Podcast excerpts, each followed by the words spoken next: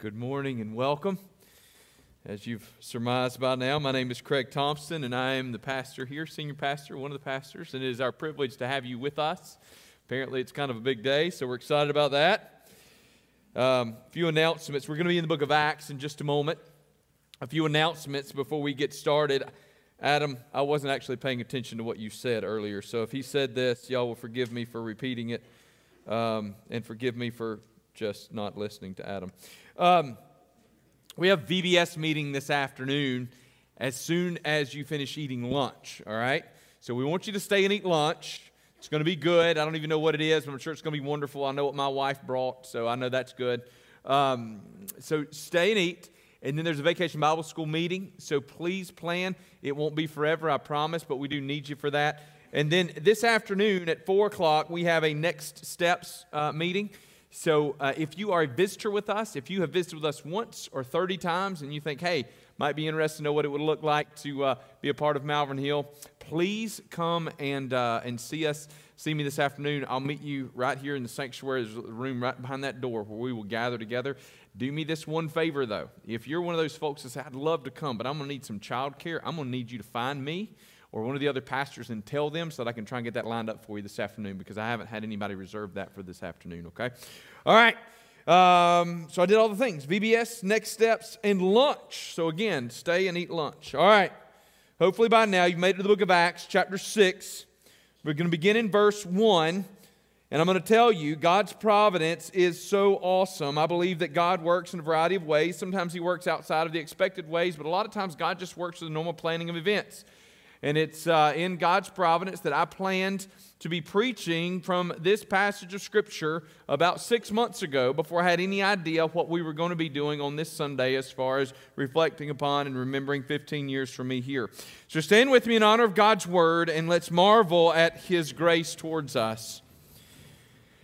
Now, in these days, when the disciples were increasing in number, a complaint by the Hellenists arose against the Hebrews because their widows were being neglected in the daily distribution. And the twelve summoned the full number of the disciples and said, It is not right that we should give up preaching the word of God to serve tables. Therefore, brothers, pick out from among you seven men of good repute, full of the Spirit and of wisdom, whom we will appoint to this duty. But we will devote ourselves to prayer and to the ministry of the word. And what they said pleased the whole gathering, and they chose Stephen, a man full of faith and of the Holy Spirit, and Philip and Prochorus and Nicanor and Timon and Parmenas and Nicholas, a proselyte of Antioch. These they set before the apostles, and they prayed and laid their hands on them. And the word of God continued to increase, and the number of disciples multiplied greatly in Jerusalem, and a great many of the priests became obedient to the faith. Let's pray together. Father God, I pray that you would speak to us through your word. Lord God, help us to reflect upon your goodness, but Lord God, may we also be eager to serve you in the future. Move among us, we pray. In Christ's name, amen. 15 years ago, I walked into a church that, believe it or not, faced the threat of division. Maybe not division in like a big sort of way, but just a place that wasn't super healthy. Um, and what have I done? What have I done since I've been here? Nothing spectacular. That's the truth of the matter. What have we done together? Nothing spectacular, but it is miraculous. And that's the thing I want to keep in mind. Sometimes the, the, the, the, normal everyday aspects of life can still be miraculous because God works often in the mundane, everyday aspects of our life. God works in the planning of sermons months out in advance, and God works in the proclamation of His word and the normal ministry of life. See, this is a spectacular occurrence and experience because it's somewhat the basic, boring, day to day ministry of word and deed that has allowed us as a church to go from a place that was relatively unhealthy to a place that is really exciting and a great place to be. 15 years ago, when I came, my pastor that I left, I don't know if I've ever told y'all this, he, he, he shipped me off with concern. Craig, I don't want you to go to a place where they're going to eat you alive. I said, I'm sure it won't be that bad. He was like, Nobody's stayed there for more than three years, Craig. I'm a little concerned. I said, Well, my wife is pregnant. Um, we're going to have a baby. I need to earn a full time income, and they're willing to allow me to come and preach there. It's supposed to be kind of funny. If y'all would laugh, I'd appreciate it. What I didn't know is that God had been working behind the scenes to prepare Malvern Hill to deal with uh, uh, a young 26 year old pastor, and God had been working behind the scenes to prepare my heart to deal with uh, a, a, an 80 year old church. And in the course of all those things, God worked it out to allow us, I believe, to do something pretty incredible. The ministry of God's word here has brought new life out of what could have been ashes. Uh, and, and that's, uh, that, that, that's, that's something that maybe in the middle of it we didn't all re- realize. See, see, the reality about churches that die is they die kind of slowly and then all of a sudden. Does that make sense? It's, it's like a business. You ever seen a business that sort of boom, boom, boom, everything's okay, and then all of a sudden there's this colossal collapse, everything seems to fall in?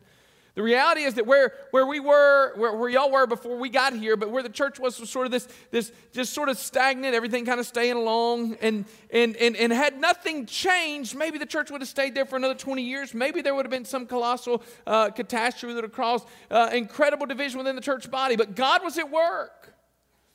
I get, I get to stand up here and y'all get to say, hey, great job for 15 years, but the reality is God was at work long before Craig Thompson ever arrived.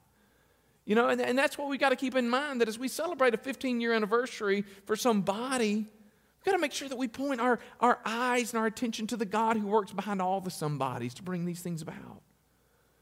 Because ultimately, without the empowerment of God's Holy Spirit, a church is just a building gathered with people, but with God's Holy Spirit, boy, something crazy can happen.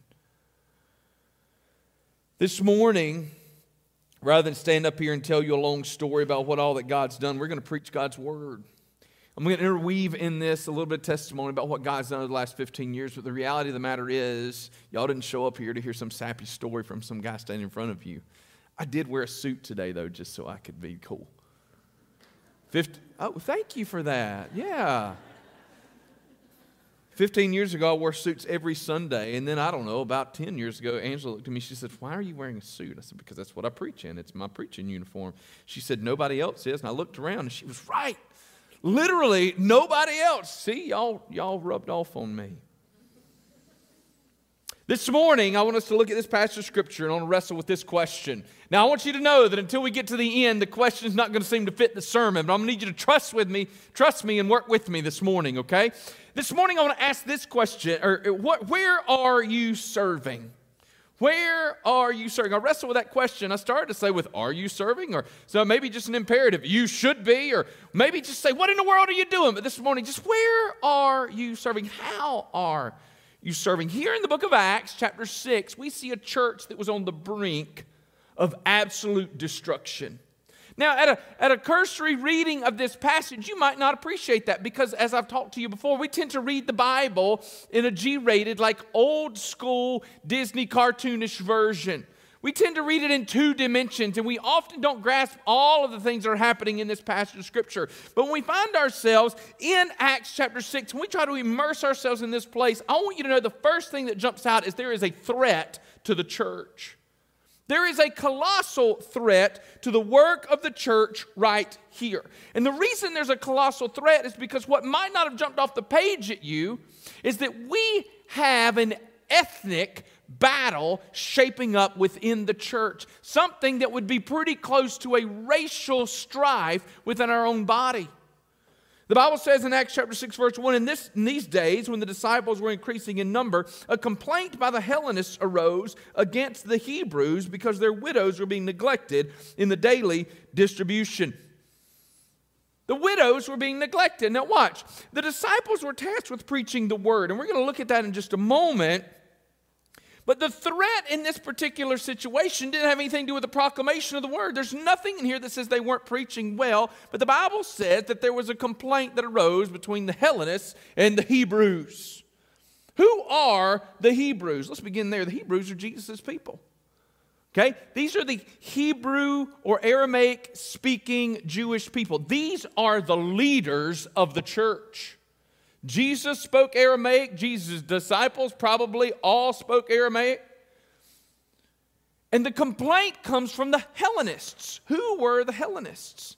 Folks, they were the traitors, at least in the minds of the most committed Jewish or Hebrew Jewish people. The Hellenists were Jewish people with a Greek background, a Greek heritage, and they spoke the Greek language. Many of the Hebrews would have been identified with the Pharisees' party, for instance.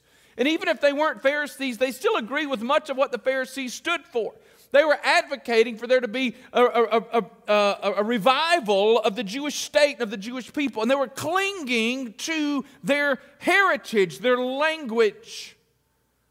These other Jews, these Hellenistic Jews, they were still worshiping the God of Abraham and Isaac and Jacob, but they were doing so in the language of Caesar. Now, we have two groups that are existent within the early church right now. We don't yet have Gentiles. So, listen, raise your hand if you're a Gentile. That's all of you, unless there's some of you that have a Jewish background. Okay? Guess what? You're not a part of the church yet. In Acts chapter 6, you're still on the outside looking in. So, we have two groups of people in the church right now. You've got the Hebrews and you've got the Hellenists. Don't let the two H's confuse you. If that messes you up, just think about you've got like the, the conservatives, you ready? And the moderates. That's just what these are. And the Hellenists go to the leadership and they say, hey, our people, our widows, are not getting fed in the daily distribution of food. Let me bring that into language that might be more comfortable for us. Our people are being discriminated against, and your people are being fed. Do you see what a great schism was developing right here? Do you see how dangerous this situation is? We've created an us versus them mentality within the fledgling church. Do you know that there's nothing in this passage of Scripture, there's nowhere here where Luke, the author, suggests that the Hellenists were wrong?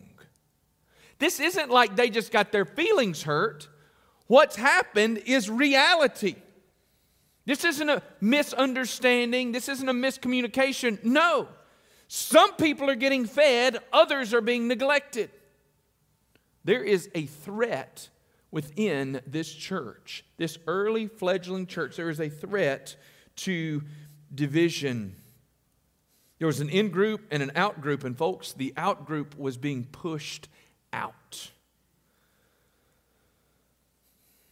Listen to me division in a church is always the work of Satan. Division within a church is always the work of Satan. There was the threat for division, for disunity, and discord. But when it comes to division within the church, we've got to be willing to identify the divider. When I bring folks into my office or wherever I might meet them for marriage counseling, usually my office because it's neutral territory, uh, we come into my office, and the thing that I want them to understand pretty quickly is the threat, the enemy to their marriage is not sitting beside them on the couch or across the room from them. The enemy of their marriage is Satan. He is the one who would desire to see them separated. The enemy in the church is Satan who has planted these seeds. Now, in this particular situation, there's a threat. Now, what happens when we feel threatened? How do we normally respond? What's our gut reaction, right? Fight, flight, or freeze. Isn't that what they tell me? Okay? Some of y'all are sitting there going, there's a fourth one. I don't care. Fight, fight, or flee. I can't even say it. But we do. We get afraid. I mean, we're, well. There are people in this office that occasionally like to scare me. They like to jump out behind corners. I don't like it. Okay? They do it. They hide. They hear me coming, they hide, and they jump out. One of these days, I'm going to punch one of them. but see, I'm afraid because there are ladies who do it too, and I'm afraid I'm going to punch somebody that's going to be bad. You know what I mean? When, when, when we're threatened, have you ever noticed when somebody threatens you? Somebody scares you, all right? You want to punch them, just like me. After you've gotten over that initial fear response, you either fought right then, right? You, you froze. This is actually why a lot of people die in plane crashes sometimes. They land the plane, you got like 90 seconds to get off before the thing erupts into flames, but too many people freeze and don't go anywhere. If you're on a plane that gets into emergency landing, you got to get off, okay? Just take that for what you will. Uh, so fight, flight, or freeze. So you either run away, you fight, or you just! But when it's over with, have you ever been just terrified? And when it's over, like two minutes later, 10 minutes later, just so fighting mad you can't even see straight. You ever been there? Some of y'all like, no, y'all are better people than me, okay? I get mad, like really mad. There's a threat within the church, a threat to division. And in this threat, there are accusations even against leadership. The apostles, these are Jesus' hand picked leaders in the church. Do you know how easy it would have been for them to have given in to their flesh and the temptation of Satan and say, Why don't y'all shut your mouths and leave us alone? We're going to run this show. Why can't y'all mm, why can't y'all focus on the things that matter? It's the preaching of the word. Just get over it. If they're not getting fed, then you feed them something. That's not at all what happened right here. Because the apostles resisted what must have been a temptation for them. Y'all read about Peter, right? Cutting people's ears off and stuff. Imagine these Hellenists like, Mr. Peter, listen, we don't want you to attack us or scream at us or run us through with your sword. You're packing, we understand. We need you to be patient and kind. But see, I, I, our great aunt over here is not getting any food and your great aunt got a double portion yesterday. Folks, in the midst of this threat to unity, threat to the work of the church, rather, in, in this place, here's what the disciples did they acknowledged that there was a need, and then they appointed somebody to tend to the need. We're going to see in just a minute that they prioritized the preaching of the word but they do not neglect the reality of the ministry that needed to take place. Folks, we can be so tempted when somebody speaks against where we think things should go to just lash out or just to ignore, but the apostles didn't.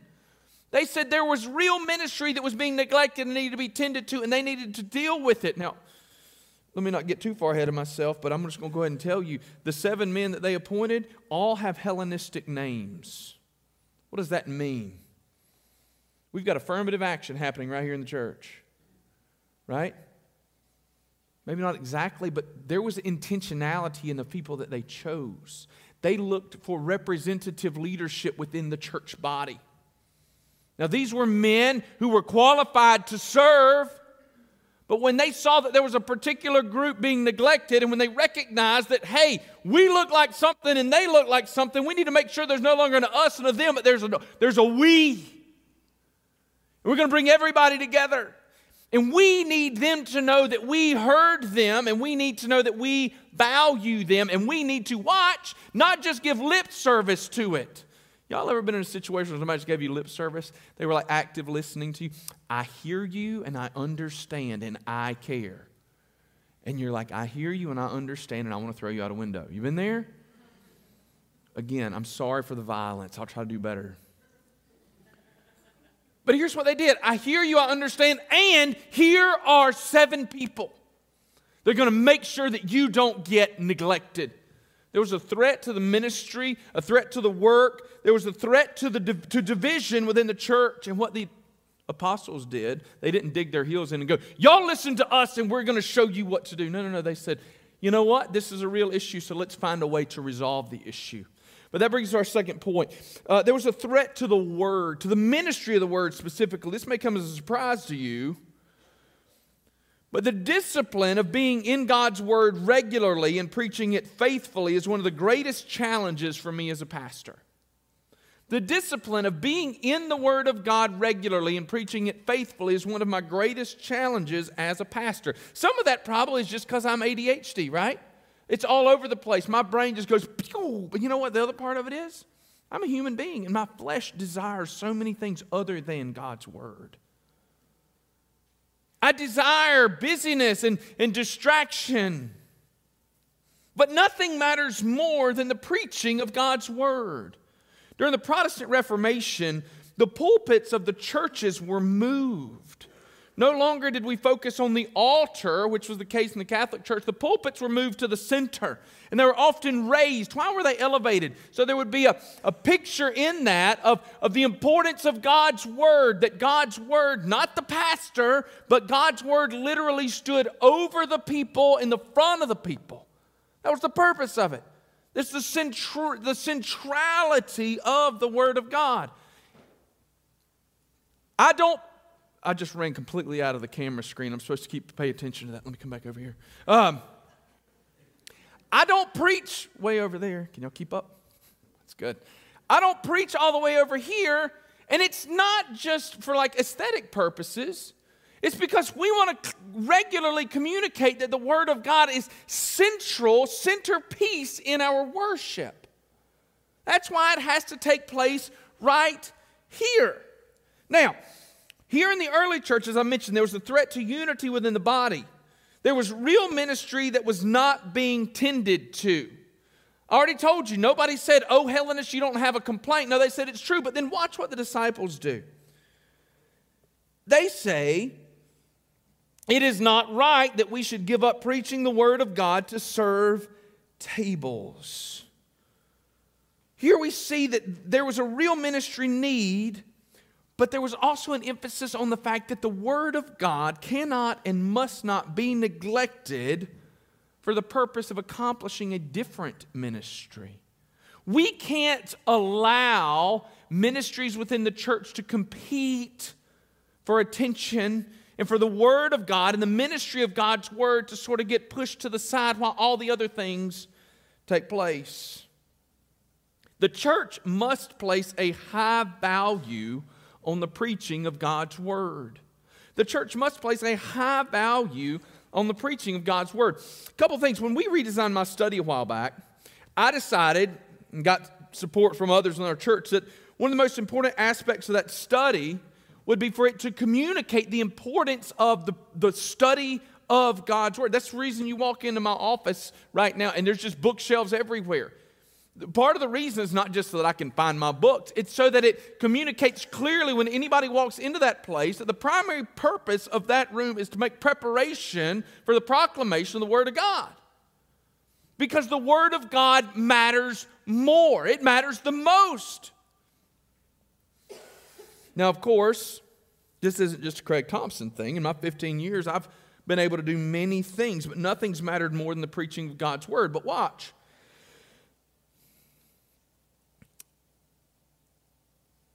It's not just about me. The church has prioritized, you all have prioritized the preaching of the Word of God. What I mean by that is that there's an expectation for God's Word to be rightly divided and to be preached regularly. You give ample time to the study of the Word. You support my efforts and the efforts of our staff to grow in our understanding of the Word, to dig in and to, to, to know it right? There, there's not some expectation that 30 of my 40 hour work week or whatever be spent cleaning carpets and painting walls. That There's got to be time spent, labored over, sweated in the study and the understanding and the preparation of these messages so that I can stand before you and deliver this word. Do you understand that today it's, oh, look at Craig, but y'all, without a church that's willing to come alongside and support these things, there's no opportunity for a pastor to have the time that's necessary to rightly divide the word of God. See, the apostles understood that their, excuse me, that their primary responsibility was to preach the word, but they also understood that the only way that that could happen is if they delegated responsibilities for other ministry to other people. They understood the only way that that could happen is that there were others who were willing to step up and to take on some responsibilities within the church. There are no small jobs within the church. And, and preaching the word is the most important aspect of the church, okay? So if preaching the word is the most important aspect of the church, you ready for this? Anything that you do to advance the preaching of the Word of God is supremely important. If the proclamation of the Word of God is the most important thing that happens within the church, then whatever you do to increase or to enable the proclamations, that means if you're proclaiming it yourself, it's incredibly important, right? If, if, if you're taking responsibilities off of a pastor's plate so that more things can be done, it's incredibly important.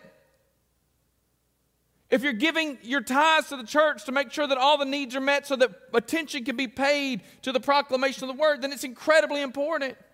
If you're teaching in life groups, it's incredibly important. You understand all of the things that take place. You say, Well, I didn't do anything last week but sweep a floor. Holy cow. Do you understand that if the floors don't get swept, people often can't come in and hear the Word of God? They can't focus on it because they get wrapped up and think about something else. I'm griping about how dirty that was, and I'm too frustrated to listen to the preaching. Or, you know, they're calling. Believe it or not, this, uh, y'all, this happens in some places, okay? So I don't think I've ever gotten this call, for the record. You know, but the call that's like, the paint's chipped in the hallway outside, Pastor, what are you going to do about it? Uh, I don't know. Didn't realize I was supposed to do that. Folks, you understand that there are no small jobs in the church. A pastor only gets to stay 15 years somewhere if there's a whole lot of other people that are willing to come alongside and make it an enjoyable place to be. You know, I get to take a lot of credit for a lot of things. We're going to vacation Bible school in just a few weeks. I hope that you'll all come and suffer, I mean, serve with us. I, do you know that my, my VBS priorities are to show up at this meeting in just a little while, and I've, I've got some responsibilities in this meeting. Um, I get to present the gospel to our kids on Wednesday night. I plunge toilets, okay? Unless there's a couple y'all that will race me to them because y'all love me enough not to make me do it. David Hance, I appreciate you, brother right? And then I just am like the principal at Vacation Bible School. If a kid has to come to me during VBS, it's not usually a good thing, right? It's because we've exhausted every other option. Do you know I get all the credit? People come to me, lady, me and Angela at the grocery store yesterday, a lady said, Hey, Pastor. I turned around, I said, Hello. She said, I sure do appreciate you. I said, Oh, I have no idea. I hope she's not watching this today. I have no idea who that lady was. I don't have any clue. She said, My children are already registered vaca- for Vacation Bible School. I said, Oh, great. I'm so glad. She said, Thank you so much. We love it. I get all the praise. I don't do anything. I don't cook. Man, those kitchen folks are working their fingers to the bone to make sure we eat well. I don't do that. I don't prepare to teach a class. I certainly don't do uh, don't lead up here during the week. I've got a job to do, but my job is so far down the ladder of importance compared to what so many other people do, and yet I get all the, the praise for it like I accomplished something. I want you to understand that one of the great privileges of being in a place for 15 years is everybody says, Hey, great job, Craig, let me pat you on the back. But y'all, do you understand? If y'all couldn't be the kind of people that I want to pastor, I wouldn't have been here this long. If y'all weren't willing to come alongside and we couldn't work together, a person couldn't, couldn't do it this long. That's what the apostles understood. They said the preaching matters. And somebody goes, Look at the sermons they preach. And they're going, Hey, we're not going to neglect the preaching if y'all will take care of everything else because there are no small jobs within the church. There was a threat to the proclamation of the word. What was the threat? The threat was that the disciples would need to spend half of their time feeding at these tables instead of spending time behind sacred desks studying God's word and praying for God's people. Rather than sacrificing what Jesus had told them to do, they found others who were called and gifted in different kinds of ministry and they set them free. Y'all go do it. And then they did what the, listen, you know what my staff loves about me most in the last few years? I've gotten better at it. I'm not great at it. Here's what they love they love when I say, I'm going to get out of the way and let y'all handle it. Some of y'all are laughing because y'all are waiting for me to do that for you. I understand. I'm getting better. It's hard. I like to grab it and run with it, you know? I like it, but I, but I say, hey, thank you for taking that ministry responsibility. Craig, what would you like? And I say, I don't care. I, I, I trust you. Do y'all know how hard that is for me? Not to trust y'all, but just not to stick my finger in the middle of it. See, I, I, get paid to be here. I, I should be doing some of these things, but I'm getting a little bit better and saying there's a whole lot of y'all and I can't do it all. You know what's happening? Our ministries are so much healthier because I stay out of the way. Scott Taylor loves to look at me and say, I'll take care of the electricity if you'll just preach. He won't even let me change a thermostat in this place.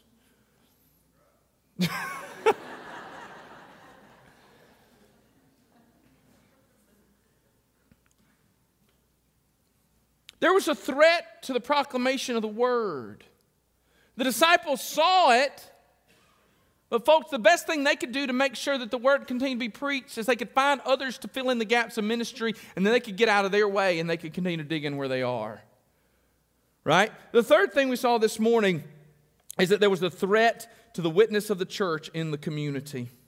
Verse 7 is basically, and let me just say, y'all, if you're listening to this sermon and going, Craig, you've, you've missed like 47 things in this, there, there, we could preach, I think we could probably preach two months of sermons on this passage of Scripture. There's so much in here. But verse 7 is basically a summation of the early church. And the word of God continued to increase, and the number of disciples multiplied greatly in Jerusalem, and a great many of the priests became obedient to the faith. But watch. And the word of God continued to increase. When you do your job, the gospel advances. That's why I want to know what job you're doing. Because when you do your job, the gospel advances. So here's the ugly part are you doing anything? There's probably some of you in here that aren't doing your job. And as a result, the gospel's not advancing in your little corner of the world. There are people that God's called you to reach. You need to be doing your job so that they can be reached. There may be jobs within this church body that God's called you to take up.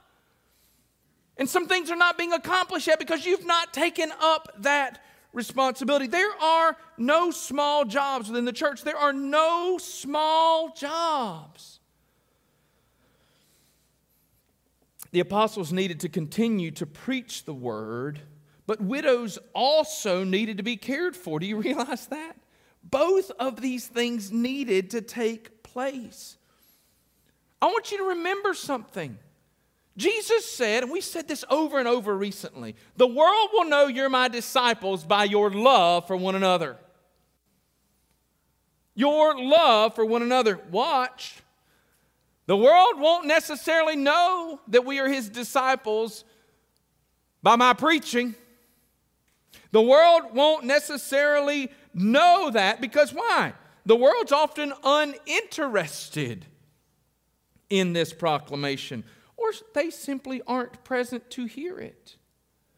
But when they see you putting God's word into action by loving others exceptionally, exquisitely, they begin to notice there's something different right there.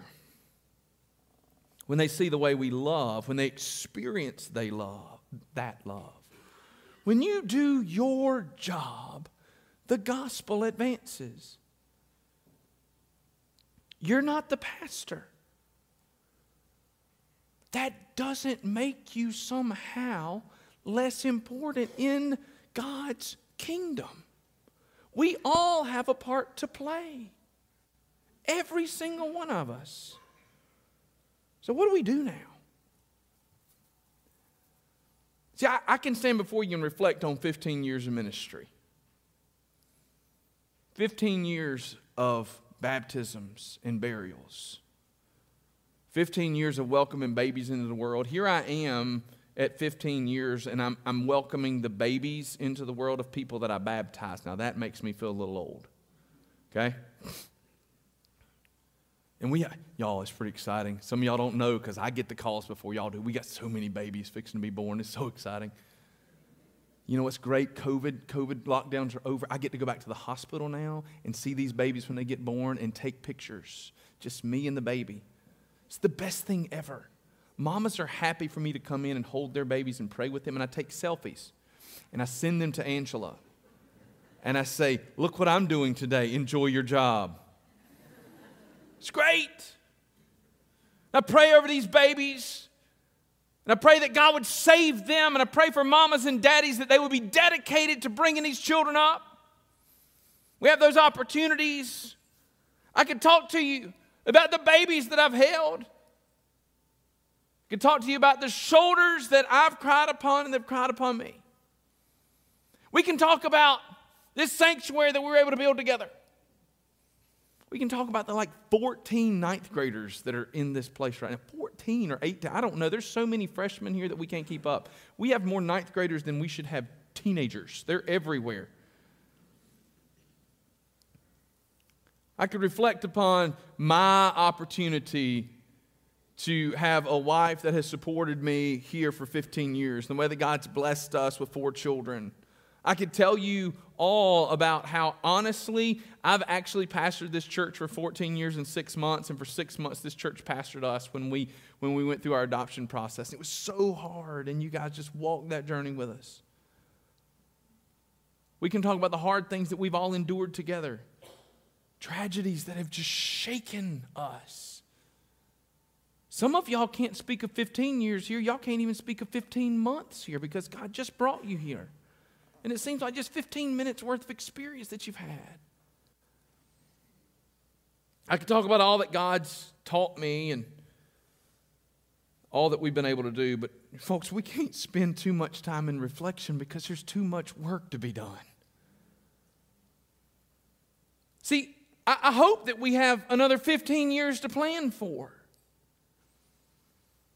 There are people to reach, there's a gospel to proclaim. The same God deserves praise, glory, and honor in the future who has received it in the past. And so, in conclusion this morning, folks, we can't sit on our accomplishments for too long. It's okay for us to take a day and to eat a meal and to reflect on what God's done. But we've got to wake up tomorrow and put our work clothes back on and get busy because there's a job that needs to be done. We have a vision to cast and to realize. There's a community to reach and a world to evangelize. We've got buildings to build and debts to pay. Folks, do you know? Do you know that there is actually the possibility that our debt could be paid off by the end of this year? It's going to take some sacrificial giving on the part of some folks. But there is the possibility that the debt for this building could get paid off before the end of this year. You know what else is going to happen? At some point in the very near future, you guys are going to get some plans for what we're going to do next. And we're going to, to spend some money because why? Why are we going to spend money? Because Craig likes to spend money? No. Because we're out of space for everybody. Did I tell you there's 14 ninth graders? There's like 47 fourth graders who are going to be in our student ministry in another year and a half. We don't have anywhere to put them. We're launching an adult life group in, in July, and when we launch that life group, every single educational space on our campus will be filled up with people doing life groups on Sunday mornings. See, it's not just about our teenagers and our children. We got to take care of them, but y'all, we ain't got room for y'all either. You're old, we don't have room for you. You're young, we're running out of space. We've got work to do. I don't know if it's going to take us another 15 or another 35, but we've got work to do. We can sit around and celebrate all that God's done, and for goodness sakes, we need to give Him glory for all the great things that He's done. But, folks, what can you do? What is your job? See, mine is to preach and to lead. This is probably one of the things that God's really changed in my life. One, one, one of the things that, that I've worked diligently to avoid for all of my ministry is the spotlight. I, I don't ever want this to be Craig Thompson's church. Okay? Um, you know, we, we would never, ever have a billboard with me waving at people saying, Come to Malvern Hill. Creepy.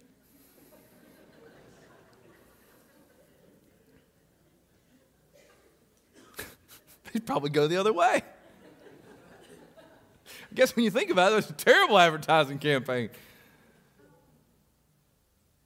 But one of the things that, that God has taught me is to be comfortable with what He's called me to do, right? He's called me to lead and to teach and to preach. That's not something to be ashamed of to run away from. That's what He's called and gifted me to do. What's He called you to do? It's okay if He didn't call you to that thing. What has He called you to do? Yours may be to teach, to serve, to build, to finance, to proclaim the good news of the gospel of Jesus Christ. There's some of you that He may actually be calling to leave from here and to go out somewhere else and to carry the good news of the gospel in other places. We may have teenagers that He's calling right now to the foreign mission field, or that He's calling to be pastors. What's He calling you to do? We all have different jobs to do. What is yours? Listen, in the early church, there was a threat to the work of the church that was happening, there was a threat to the proclamation of the word, and there was a threat to the witness.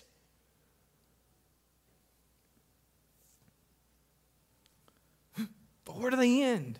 In verse 7 and the word continued to increase. And the numbers of the disciples multiplied greatly in Jerusalem.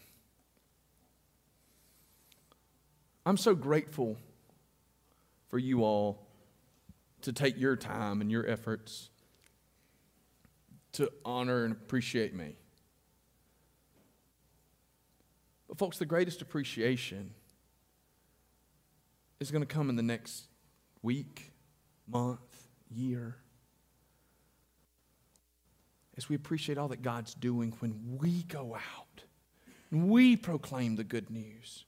We work to see God's kingdom on earth as it is in heaven, as Jesus prayed.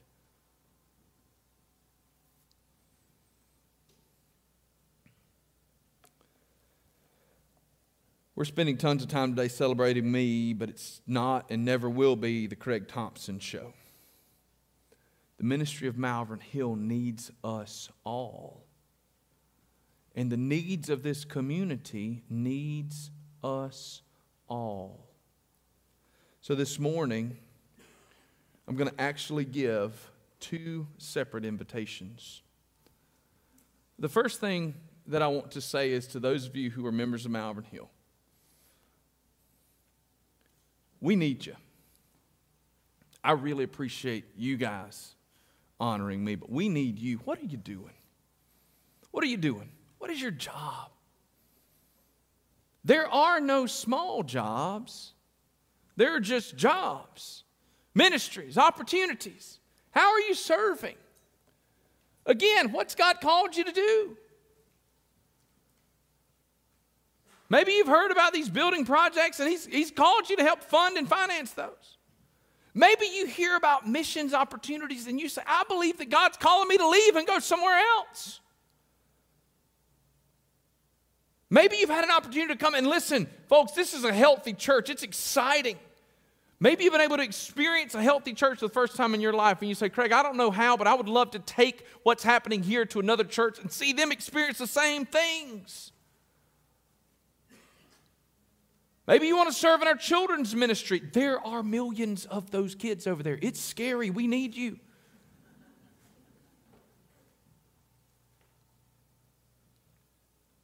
Well, folks, you need to do something. We need you to do something. Maybe there are widows that are not being cared for, and you recognize them. And let's get you plugged in. So that's the first thing. What are you doing? The second thing this morning, though 15 years of ministry, nothing matters more than the proclamation of the Word of God, the proclamation of the gospel of Jesus Christ. And so I would be remiss if, as we celebrate 15 years of ministry, I don't take just a moment to let you all know that God loves you. God has a plan for your life.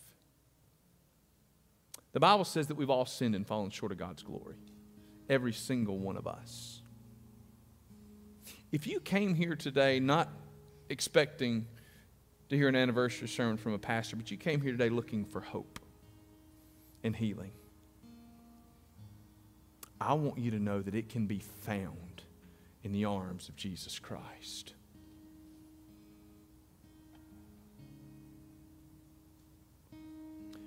So if you're here today and it seems like the whole world's just falling apart on you, I want you to know that we had a group of apostles who felt like their church was fixing to fall all apart. there was great division.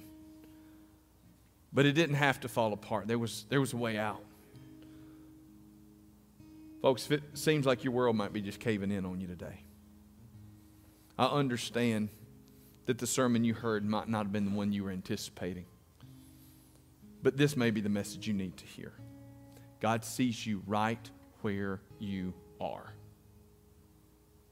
He loves you right where you are. But watch, He doesn't want to leave you there.